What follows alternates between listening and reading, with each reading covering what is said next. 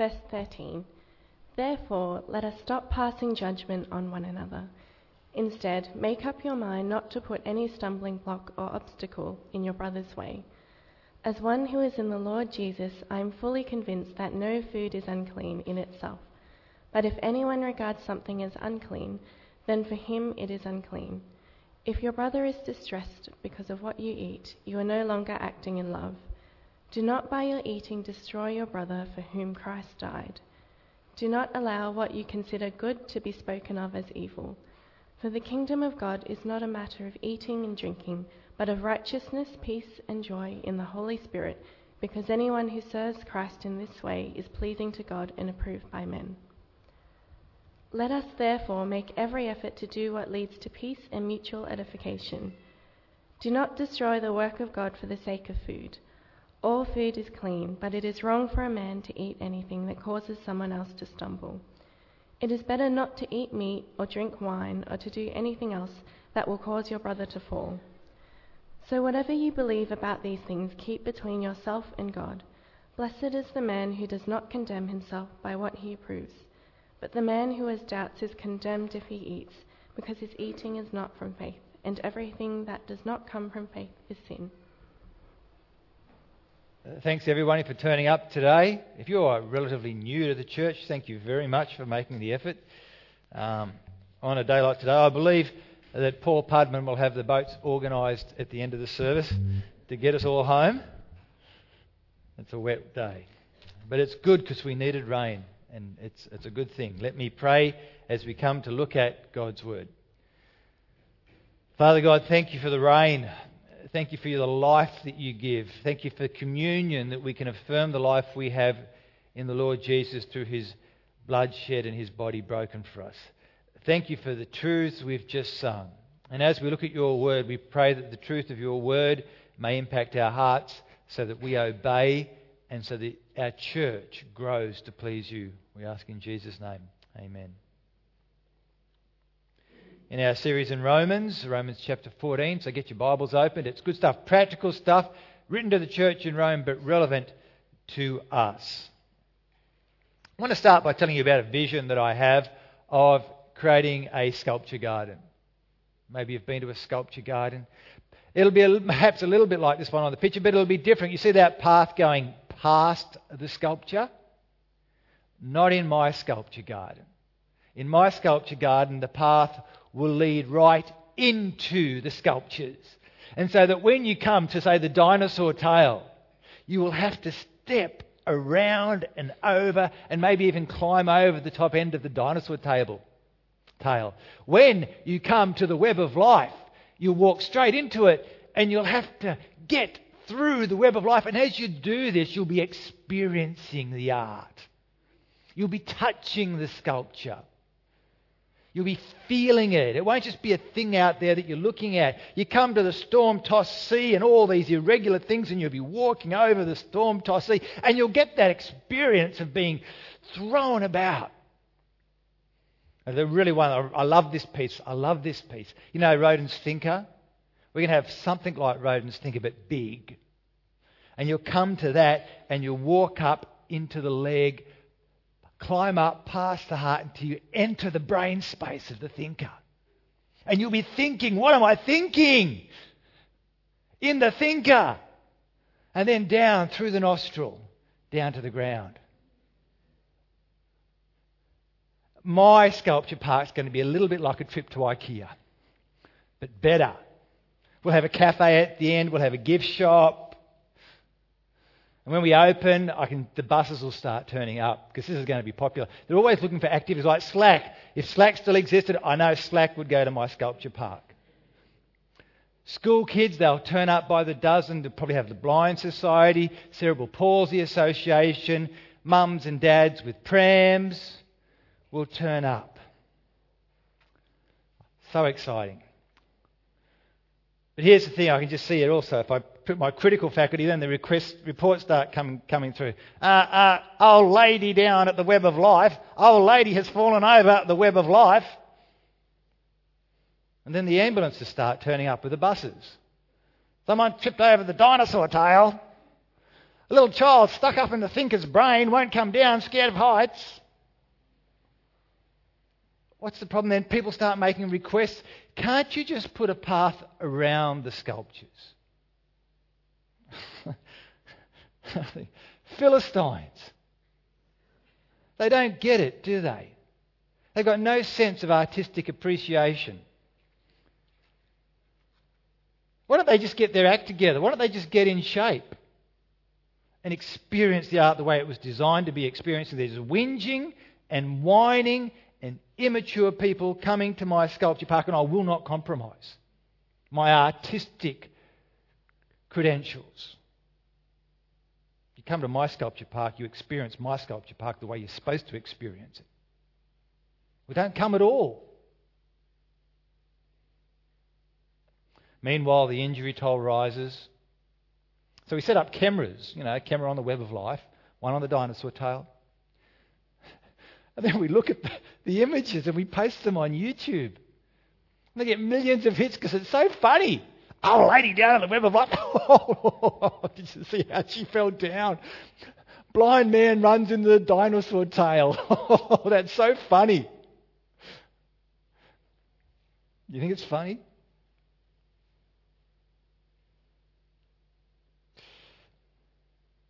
What do you think of my dinosaur park? My dinosaur park, my sculpture park. You just don't, you're not going to do it, are you? You don't do it. You don't put obstacles in people's way intentionally. In fact, in Australia, my sculpture park would not be allowed. It would be shut down. It's a health and safety nightmare. What we do in Australia is we adjust. We put in lots and lots of effort to make sure that people do not fall over, do not stumble, so that it's safe. We don't want people getting injured, and artistic appreciation, the way I want it to happen, falls way down the priority list because safety is right up here. That's how it is in the Kingdom of Australia. You go to any public development, you'll see lots of effort put in to making sure that there is public safety. No stumbling blocks. If it's safety first in the Kingdom of, of Australia, how much more so should it be in the kingdom of God? Here's a message from Leviticus chapter 19, verse 14. One of the laws do not curse the deaf or put a stumbling block in front of the blind. But fear your God, I am the Lord. We're in this series in exile together. We're exiles, we're members of the kingdom of God together in church, like they were in Rome. And in this church in Rome, there's this division between what Paul calls the weak and the strong. Probably Jew mostly and Gentile, non Jew mostly. It seems to be over issues of what sort of food we can eat, what, whether it's okay to drink wine, which days we celebrate as holy days. And there's people from vastly different backgrounds with different perspectives, and they've got to be the church together. They've got to be in exile in a new kingdom, God's kingdom, together as Christians and all the tensions that brings. And last, we looked at it a few weeks ago. The first thing they need to do about their divisions is just get your mindset right. And that is a mindset of grace. Paul says God owns you, God accepts you, and God judges you. Therefore, do not stand in judgment of others, except that it's all by grace that you're in this kingdom. So that's the first thing you've got to do is get your mindset right. We start with grace in the church. But, but starting with grace doesn't get rid of the tensions. It doesn't solve the problem. So Paul is in this passage we're looking at moving on towards an approach towards solving the problems. How do you approach the problem? Got your mindset right, it's all about grace. Now let's start approaching this difficulty, this division. And I think it's a little bit like setting up a factory or a workspace or a public development. When you set up a factory or a development, it's safety first. Before you do anything, will it be safe? We do that. In this passage, just so you know, Paul argues in a way that was very common in the ancient world. We give it a fancy name as a structure called a palindrome, but basically it means this you argue into your point, and then you argue back out of your point. So the main point is usually found in the middle of the argument, with the various arguments almost repeated on either side. And that's exactly what Paul does up to verse 21 from verses 13 to 21. So we're going to follow that structure in a nice Western format of just linearly from here to there, not the ancient palindrome structure. First thing is that Paul brings out is the principle of hazard reduction. You need to re- get rid of hazards. Now, have you ever? Done, I don't know if you ever. Many, some of you would have certainly done a safety audit at work.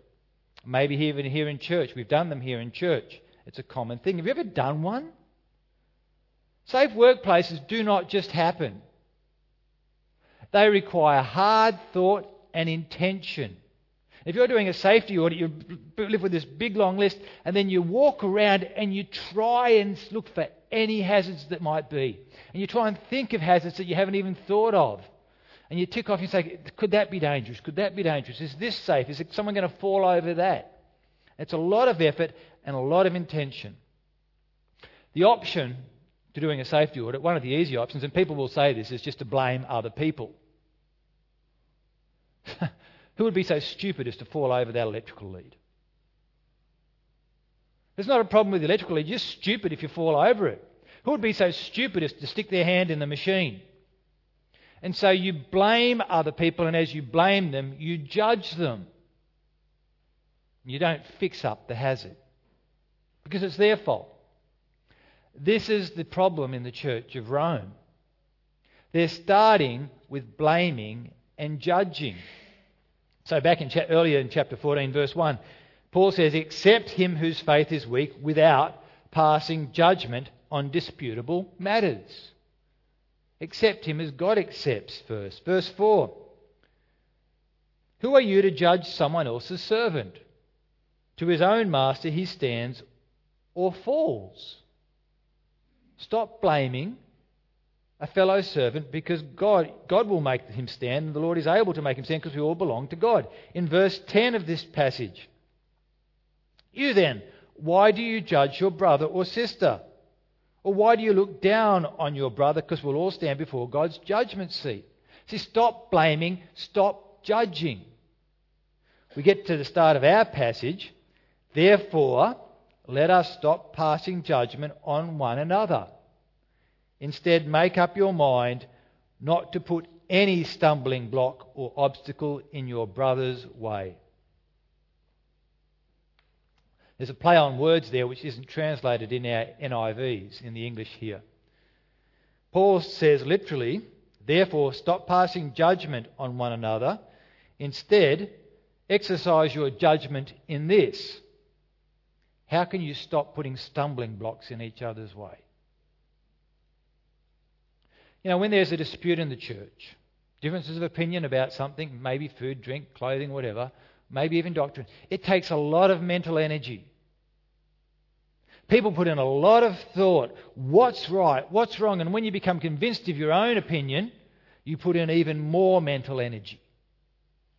You think, oh, how can I argue that this is right and that they're wrong and we really, really need to have purple carpets? Because that'd be more honouring to God, look like a bishop on the carpet, or whatever. And you think and you think, and Paul's saying, don't do your thinking about your differences. Do all your thinking, all your judging and discerning as to how you can stop making other people stumble so that you don't put a stumbling block in their way. That's what I want you to think hard about as you do your safety audit. Because it's safety first. Now, the issue in Rome, as we're looking in chapter 14 and 15, was food and drink. Verse 20. And the back half. All food is clean. But it is wrong for any man to eat anything that causes someone else to stumble. Don't put stumbling blocks up.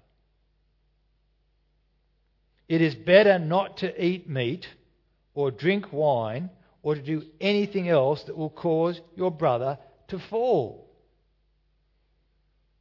Do not put sculptures in the middle of the pathway that someone has to walk straight through. Don't put up stumbling blocks. It's a very simple principle. Hazard reduction. Rather than standing on your rights and your freedoms and insisting that you get your way, consider first the safety of others and adjust for them. Can you see this is a very basic principle? This is not complicated. This is what we do in Australia. What we do with safety in Australia, do in the church with your convictions that might cause somebody else to fall. Hazard reduction. Don't put stumbling blocks up. But here's, I know there's complications about this because you get a really fit army recruit and they're sent over an obstacle course and they jump and they leap and they climb and it's fine. And you get a blind elderly man and navigating a step is really, really hard. So, what is a hazard? That's what you do when you do a hazard audit. You try, is that really a hazard? Is that electrical cord really dangerous? What is a hazard in God's church? What is risk in the kingdom of God? What is it to fall in the kingdom of God? That's the question we need to ask. And to answer that question, we need to go back to gospel basics that we've been singing. Jesus came to save his people from their sins. Jesus came to rebuild and restore a fallen world and fallen people, people who have already stumbled. He came to pick them up and restore them and renew them. The great danger in the church is that we fail to let Jesus pick us up and save us from our sins. The great danger is that we fail to trust in Jesus as Saviour and Lord. The great danger is we do anything that might stop our brother or our sister trusting in Jesus as Saviour and Lord so that they fall into sin, fall into away from faith in Jesus, back to faith in themselves. And it may be that there's something that you can easily leap over. That's not going to make me fall in my faith in Jesus. But your brother or sister will stumble over it and fall. You don't want them to fall. Just because you know the electrical cord's always been there and you've never tripped over it doesn't mean that somebody else won't see it. We'll have an issue there. Now, the hazard is not sin. Paul's talking about food and drink and days, holy days. Those things are not sin. It's not food or drink or clothing or anything else that is out there that comes into us. In fact, in Mark chapter 7, Jesus taught this very thing. Jesus said, What comes out of a man is what makes him unclean. For from within, out of men's hearts comes evil thoughts, sexual immorality, theft, murder, adultery, greed, malice, slander, arrogance, and folly. And lewdness, I left out a line, and deceit. All these evils come from inside and make a man unclean. Because so Paul's saying to the church in Rome, it's not those things that are unclean, that make you unclean. It's, it's you, and it's, with, it's, it's the within. In fact, Paul says here, if we look at verse 14, as one who is in the Lord Jesus, I am fully convinced that no food is unclean in itself. Actually, no thing is unclean in itself. But if anyone regards something as unclean, then for him it is unclean. It's not the thing out there, but it's our hearts. It's what's on the inside that makes things unclean. Let me give you an example. If you go to a furniture or a design shop at the moment, there's a good chance, or even a garden place, there's a good chance you'll see lots of Buddhas. Buddhas are very in with interior and our exterior design. Now, a Buddha for my garden, so I had a garden, a Buddha for my garden, it is just a lump of stone or cement. It's a sculpture. It's nothing. It's just a sculpture. But if I can tell you, if I got a Buddha from the shop and I put it in my front garden, it would be sin for me. Because I could not disassociate that statue with the symbolism of that statue in my brain, which says it is a challenge to the Lordship of Jesus. It's, it's just a statue, it's nothing. But for me, it's a stumbling block. I cannot put that in my front garden or a picture on the wall of my house.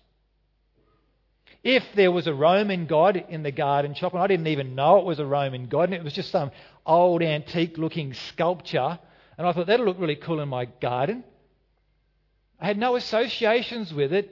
It's not sin, it's just a sculpture, it's just a lump of concrete shaped. You get the difference? The sin comes from within, not from, the, not, not from without.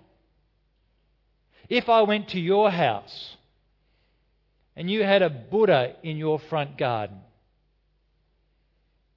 I'm going to walk up your life. I thought Marianne was a Christian. Is it okay to put Buddhas in your front yard as a Christian? Does it, is, is, isn't Jesus the one and only? It's a stumbling block for me. I'm telling you, I don't want Buddhas in your front garden. Don't do it to me. It's going to be a threat to my faith, even though it's just a lump of concrete. Last week I went and played cards uh, with a bunch of Baptist pastors. I was away with them for a few days and we played cards. 50 years ago, probably half of Baptist pastors wouldn't have played cards. They would have considered it wrong. They would have considered an association with worldliness and gambling and, and, and perhaps the start of a slippery slope. But we're all very happy to play cards. It's just cards. It's just a game of, you know, strategy and chance and probability. Cards are nothing.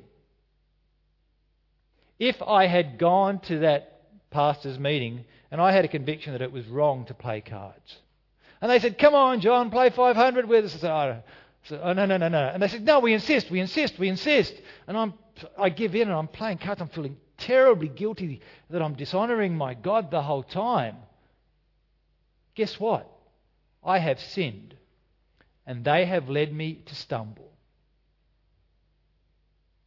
The cards are not the issue. It's what's in my heart and my associations, in my conscience. And I have to respect my conscience and obey my conscience. And they, as my brothers in Christ, they need to respect my conscience. And so we don't want you to play cards because we don't want you to stumble. That's the principle we're dealing with. Safety first. Now you might say, well, John, you're wrong about cards. And you, I think you'd be right. I don't think there's anything wrong with playing cards. You might say, John, you're wrong about cards. You need to fix your eyes and just come and play cards with me. Now, you might say that, but here's the thing don't get me to play cards and stumble. You might want to give me eye surgery so I can see things better. But don't insist that I play cards till I start seeing things more in a more true way. we need to make sure we don't lead people into sin because that is the real danger. We need to reduce hazards in the church. Verse 14. As one who is in the Lord Jesus, I am fully convinced that no food or cards are unclean in themselves. But if anyone regards something as unclean, then for him it is unclean. Verse 21. It is better not to eat meat or drink wine or to do anything like playing cards that will cause your brother to fall. Now, I'm not suggesting you stop playing cards because I don't think that's an issue in our fellowship. But if it was, I would be very careful about it. I picked that one because I don't think it's an issue. In other words, respect your, respect your brothers and sisters as conscientious convictions. Because that's where sin starts on the inside. If I read down in verse 22 and I replace the food with cards. So, whatever you believe about playing cards, keep it between yourself and God. Blessed is the man who does not condemn himself by what he approves. But the man who doubts about playing cards, well, he's condemned if he plays cards. Because he is playing cards not from faith. And everything that does not come from faith is sin. Safety first. Do not fall away from Jesus. Respect your conscience. Obey your conscience. Respect the conscience of others and don't lead them to disobey their conscience.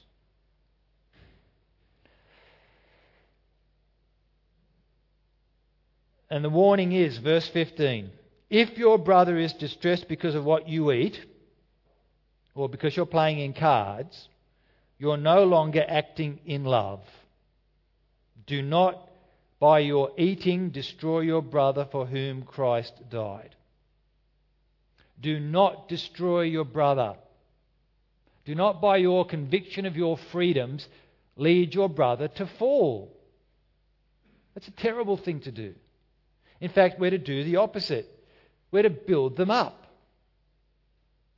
But you say, no, it's my, but it's my right. This is ridiculous. There's nothing wrong with playing cards. True, brothers and sisters. I don't believe there is anything wrong with playing cards. And I believe Buddha statues are just lumps of concrete.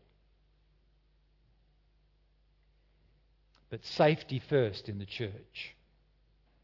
Safety first.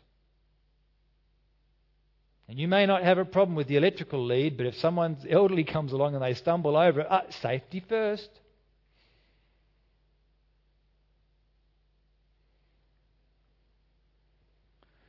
Because our guiding principle is love. That's because we're Christians, yeah? And is it loving to do something that makes your brother and sister or sister fall?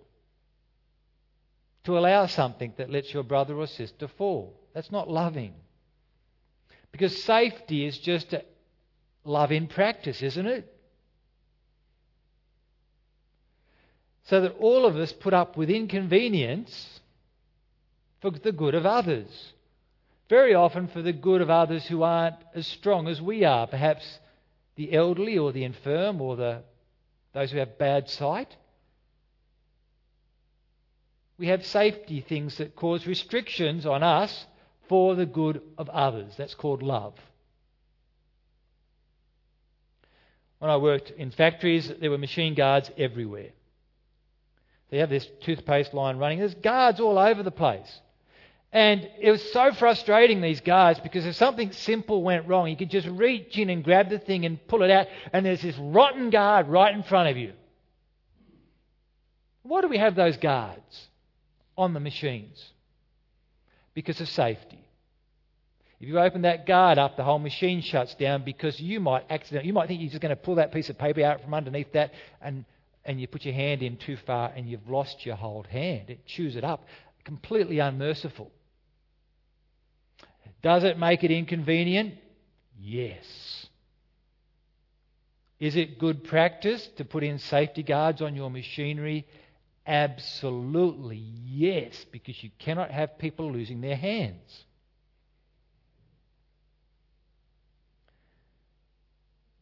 An unsafe factory, and there are plenty around the world, puts profit before people. They do not exercise love. And when things are made in an unsafe factory that doesn't prioritise safety, that company should have a bad reputation. You shouldn't buy products from companies that make products in bad factories like that because they don't care for people. And it's the same in church. You want to exercise your freedoms, come what may, because it's okay, it's safe for me. Well, verse 16 Do not allow what you consider good to be spoken of as evil, says Paul. I think what Paul is saying there is the reputation of the church, which is the bride of Christ, is at stake. Do not allow what you consider good to be spoken of as evil. Do not consider what is good, your good, to be spoken of as evil. Yes, you're free in Christ. Yes, you're part of his body.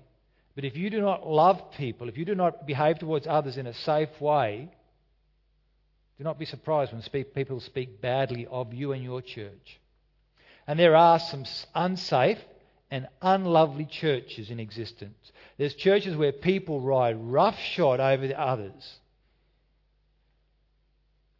just because they're so convinced of their own rightness of their own course.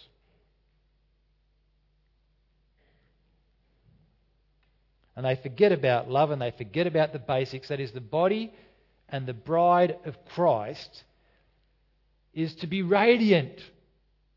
Because they're so busy getting their way and exercising their freedoms, the body and the bride of Christ looks be awful. One of the convictions I have. You might do it for the outsider. Oh, look, we're making all these changes. We're just doing this, and people are getting offended, and the body's getting all stirred up because we're trying to appeal to the outsider. You know what the outsider comes in and sees? He sees a church that doesn't love one another. And your music's going a certain way, and your ministries look this way, and everything's so contemporary and grand, or whatever you think's 100% right, the church should be 100% right. And the outsider comes in and says, This is ugly.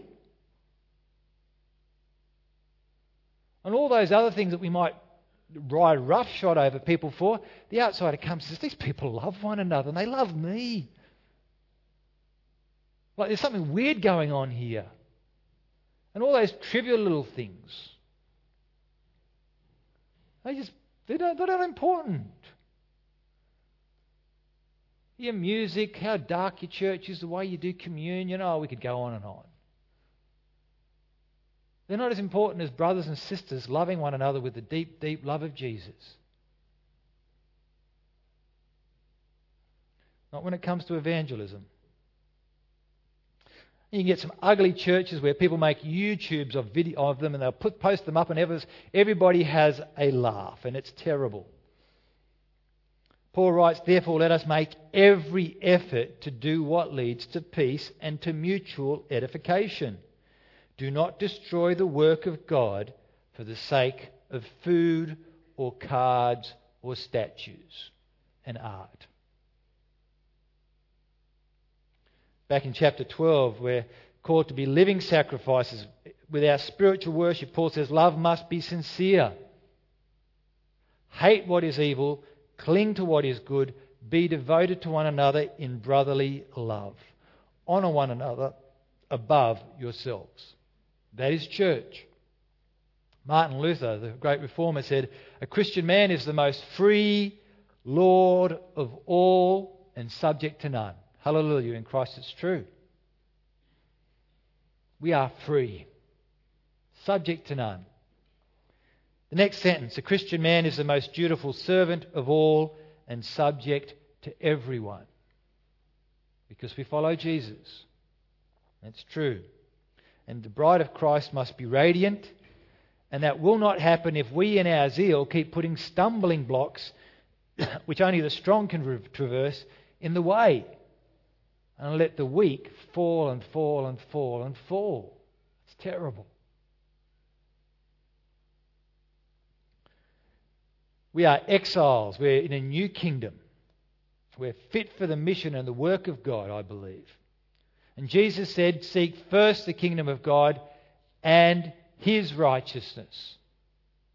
And all the things you desire will be added to you. You know, we are, memory verse we're sort of sticking to this year, we are a chosen people, a royal priesthood. We're a holy nation. We're people who, who are God's own possession, that we might declare the praises of him who called us out of darkness into his marvelous light. Well, how great it is to be a Christian. So, verse 16, remember I said he sort of drives to the middle of his argument and then comes out? Verse 16 and 17 are the main point. Do not allow what, sorry, verse 17 and 18, but I'll start at 16. Do not allow what you consider good to be spoken of as evil. For the kingdom of God is not a matter of eating and drinking or playing cards or artwork, but of righteousness, peace, and joy in the Holy Spirit. Because anyone who serves Christ in this way is pleasing to God and approved by men. In the Kingdom of Australia, safety matters. Because people matter. How much more in the kingdom of God should safety matter? Because how much more for us do people matter? All people, weak and strong. Uh, in, in the church, we shouldn't be trying to win debates, although there are arguments to be had and differences of opinion. We shouldn't be trying to get our own way, although we should be free to speak our mind with love. In the church, there are boundaries, there are things we should not do. But it's not about watching the boundaries and watching to see if someone falls over the boundaries or not. In the kingdom of God, in the church, there is enormous freedom. But you know, it's not even about exercising our freedom and flaunting it. What matters is righteousness and joy and peace in the Holy Spirit through faith in our Lord Jesus Christ. Why would you have a sculpture garden? Well, in my vision, I want people to experience the art just the way I want them to experience the art, right?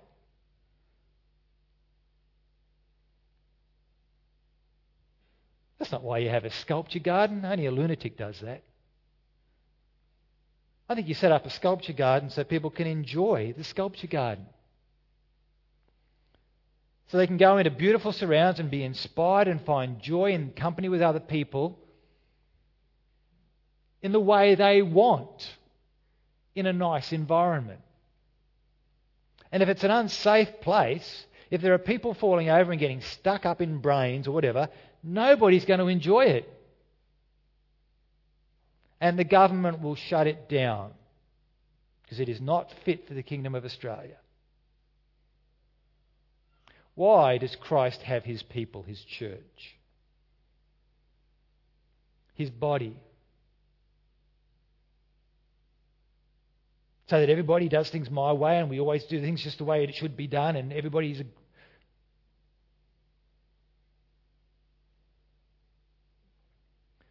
The church is given, I think, the hope of the world so that people might encounter Jesus through his body. That they, through his people, come to know God and find hope and life. That they be included in this chosen people, this royal priesthood that declare God's praises. That they become these exiles in this new kingdom who are fit for God's mission work. That they enter God's eternal kingdom. That's why God has his church. So they come to know his goodness and his grace and his glory and his wonder. If we are arguing and falling into differences over trivial little things, if people are falling over and getting hurt, don't be surprised if God shuts us down. If we're failing to love first, if we're failing to put safety first, eternal safety first, to come under the lordship of Jesus Christ, our Saviour, is all about righteousness and joy and eternal peace in the Holy Spirit. To come under the lordship of Jesus is all about salvation. And salvation is eternal safety. How dare we do anything that threatens that? Just because you have your convictions your freedoms. How dare you do anything that threatens somebody else's eternal security? But they fall away from the lordship and goodness and salvation of Jesus Christ. So, what I want us to do is have a safe church. Which means we'll need to think hard about these things. There's no easy. You ever done a safety audit? There's no easy answers. There's some obvious things when you do a safety audit, and then there's things you think, oh, there's no easy answers. But is our commitment to making sure that no one falls? Are we thinking hard about it? Are you thinking hard about your life and your freedoms or your convictions and how they impact others? You are free in Christ, and therefore with joy you are subject to all, because you should be compelled and controlled by love.